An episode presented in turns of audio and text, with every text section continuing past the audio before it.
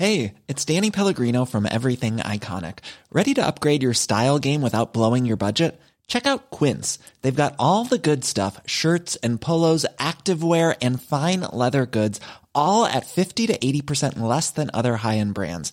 And the best part? They're all about safe, ethical, and responsible manufacturing. Get that luxury vibe without the luxury price tag.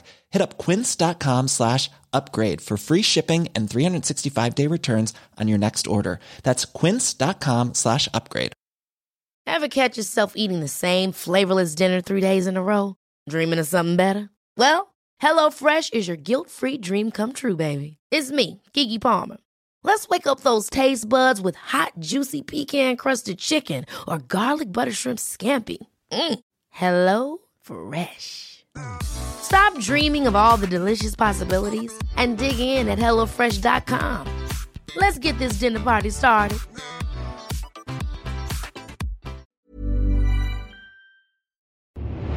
This is 7 News with Ann Sanders. Good morning. The town of Batlow is in mourning today as police try to piece together what led to a blaze that killed twin three year old girls in the New South Wales Snowy Mountains region.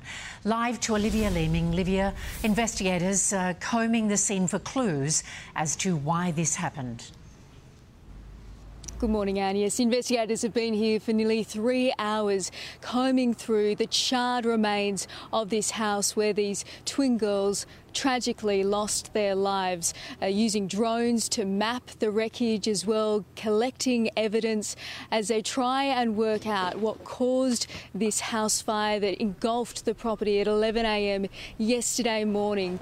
Uh, the Firefighters here had to risk their own lives to try and enter the locked doors to attempt to rescue uh, three year olds Aisha and Lene Ford as they tried to Uh, tried to rescue them, but unfortunately they could not be saved. Their mother, Tarnika, and her five year old son were on the outside of the house as the flames took hold, and they watched on as firefighters fought the flames. Police have revealed there was a wood fire burning inside the home at the time, and that is forming part of the investigation being undertaken by Strike Force Edmondson as family, friends pay tribute to the children.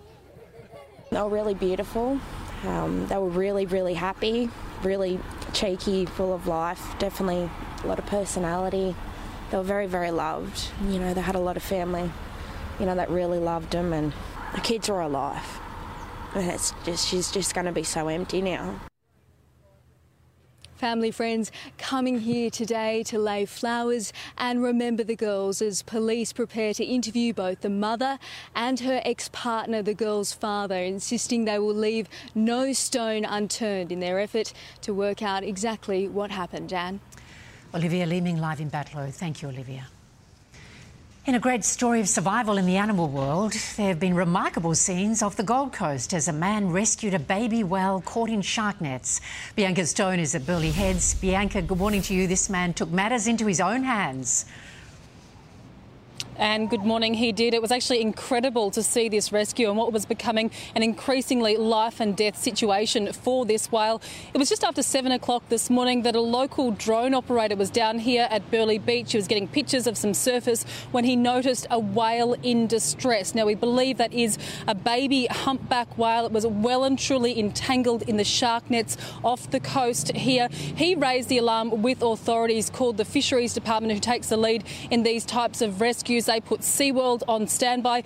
Then, well, time just kept ticking by. A couple of hours later, no one had turned up to rescue this whale. Then, suddenly, out of nowhere, a hero in a tinny turned up. A single man with a knife. He was wearing board shorts and some flippers. He jumped into the water and cut that humpback whale free, freeing its head first, then its body, and it swam off into the distance. He risked his own life, though, and a $20,000 fine. We were here on the beach at Burleigh with a group of documentary makers who have been putting together a film, Envoy Cull, on the dangers of the shark nets here. Here's what they had to say about this rescue. Unbelievable, local hero. Um, hats off to him. I mean, we spoke to fisheries earlier this morning, and obviously they've got a protocol to go through. But you know, while people delay, that baby whale was struggling for its life out there. We could see it you know, stuck underwater, trussed up like a something caught in a Mexican hammock, and yeah, the unknown unknown uh, hero just sails in out of nowhere and rescues the baby whale while everyone else is sort of making plans, I guess.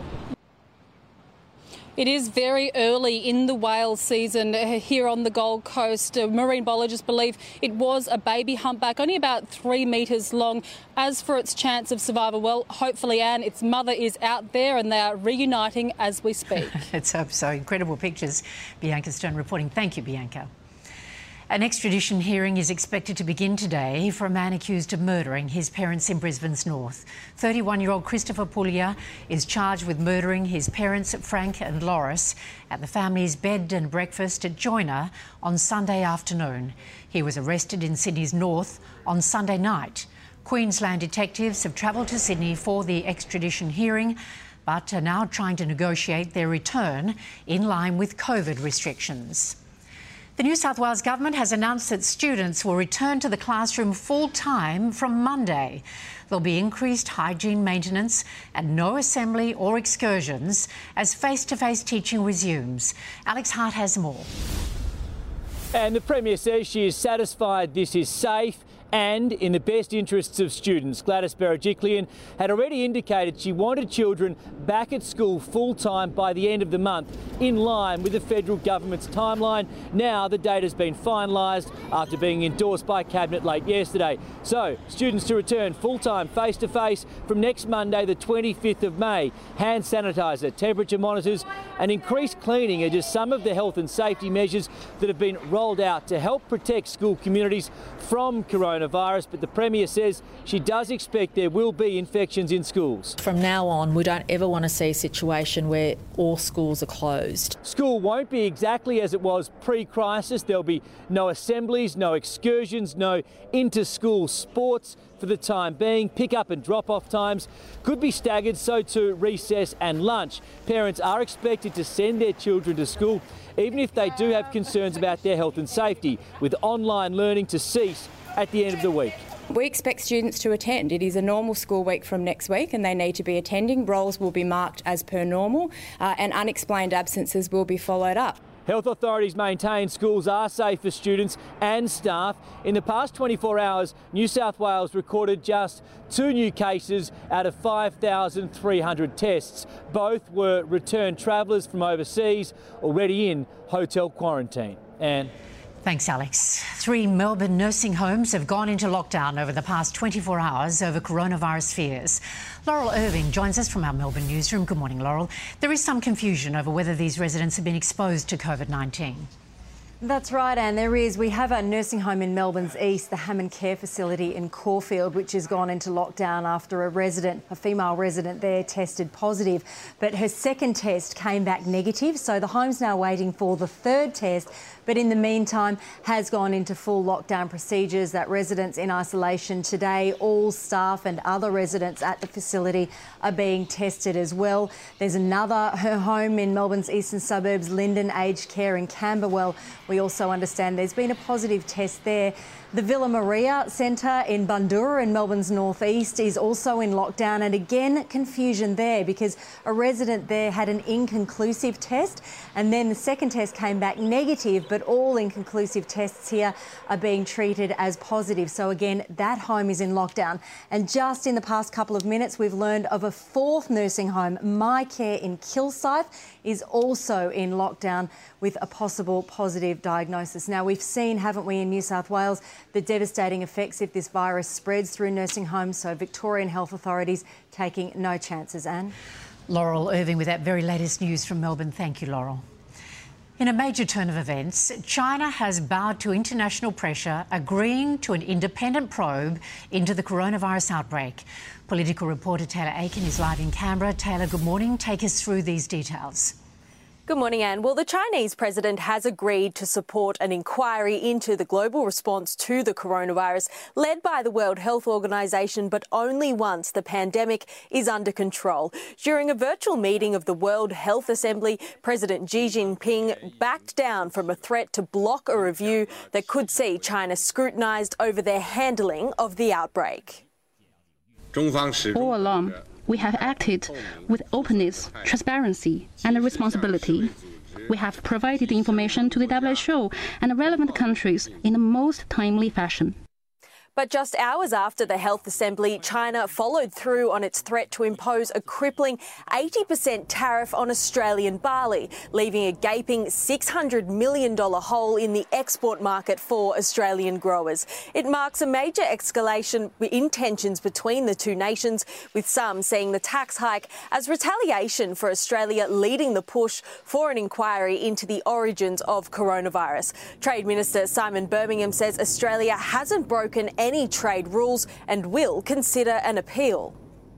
We will th- thoroughly scrutinise and analyse the details of this. We continue to reject any idea that Australian farmers uh, are subsidised or dump their product on global markets. The Australian government has also vowed to work with producers to find new markets until the situation is resolved. And Taylor Aiken live in Canberra. Thank you, Taylor.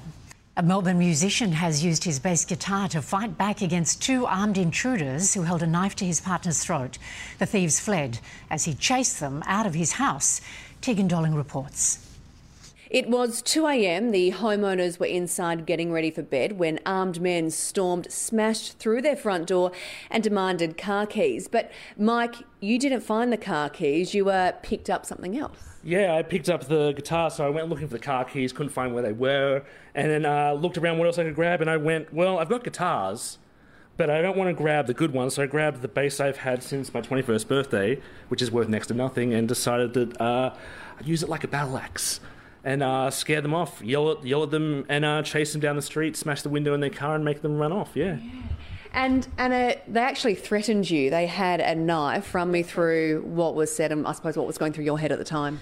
Um, very terrifying. Um, mainly, they just yelled and screamed at us uh, to give them the keys. Uh, where were the keys? Um, backed me into the bathroom with my hands up. I said that I didn't know, and uh, just hoped that I didn't say anything wrong to make them mad or make them uh, do anything to myself or to to Mike. Um, and yeah. They ran off. And they ran off. Yeah, very scary. So they, they did run off. Luckily, neither Mike or Anna were hurt, and the thieves actually didn't get away with anything. Now, there were two that were inside, another two or three inside the car, and it was uh, a dark coloured hatchback, which then fled off down the road. A terrifying night, but um, one to remember, I'm sure. Indeed. Thank you, Tegan. A trial in the United States is showing promising results after a vaccine against COVID 19 produced protective antibodies in a small group of healthy volunteers. It's now been given the green light to start the second stage of human testing. Amelia Brace reports. As the world works to find a safe and effective COVID 19 vaccine, US manufacturer Moderna says it's seeing promising results in human trials. The biotech company has preliminary data that suggests, firstly, its vaccine is safe and also that it triggers the immune response capable of preventing the disease. Moderna measured antibodies in eight people it vaccinated, all developed neutralizing antibodies that blocked the ability of the virus to infect cells. We are already seeing an immune response at the level of people who've been infected with this virus and are believed now not to uh, be susceptible to further disease. So far, Moderna has vaccinated between 60 and 100 participants. Starting in July, the company plans to begin large scale clinical trials, which typically consist of tens of thousands of people. If those studies are successful, the company hopes to have a vaccine on the market in the first half of next year. What big news it is medically. Uh, we are so far ahead of uh, where you would normally be just from a logistical standpoint. While the president waits for a vaccine, he's taking a different approach, today admitting he's been taking hydroxychloroquine despite warnings it's dangerous. I happen to be taking it. I happen to be taking it hydroxychloroquine? I'm taking it, hydroxychloroquine. When? Right now, uh, yeah. yeah when... The drug has potentially serious side effects, including altering the heartbeat in a way that could lead to sudden death. America's Food and Drug Administration has warned against its use.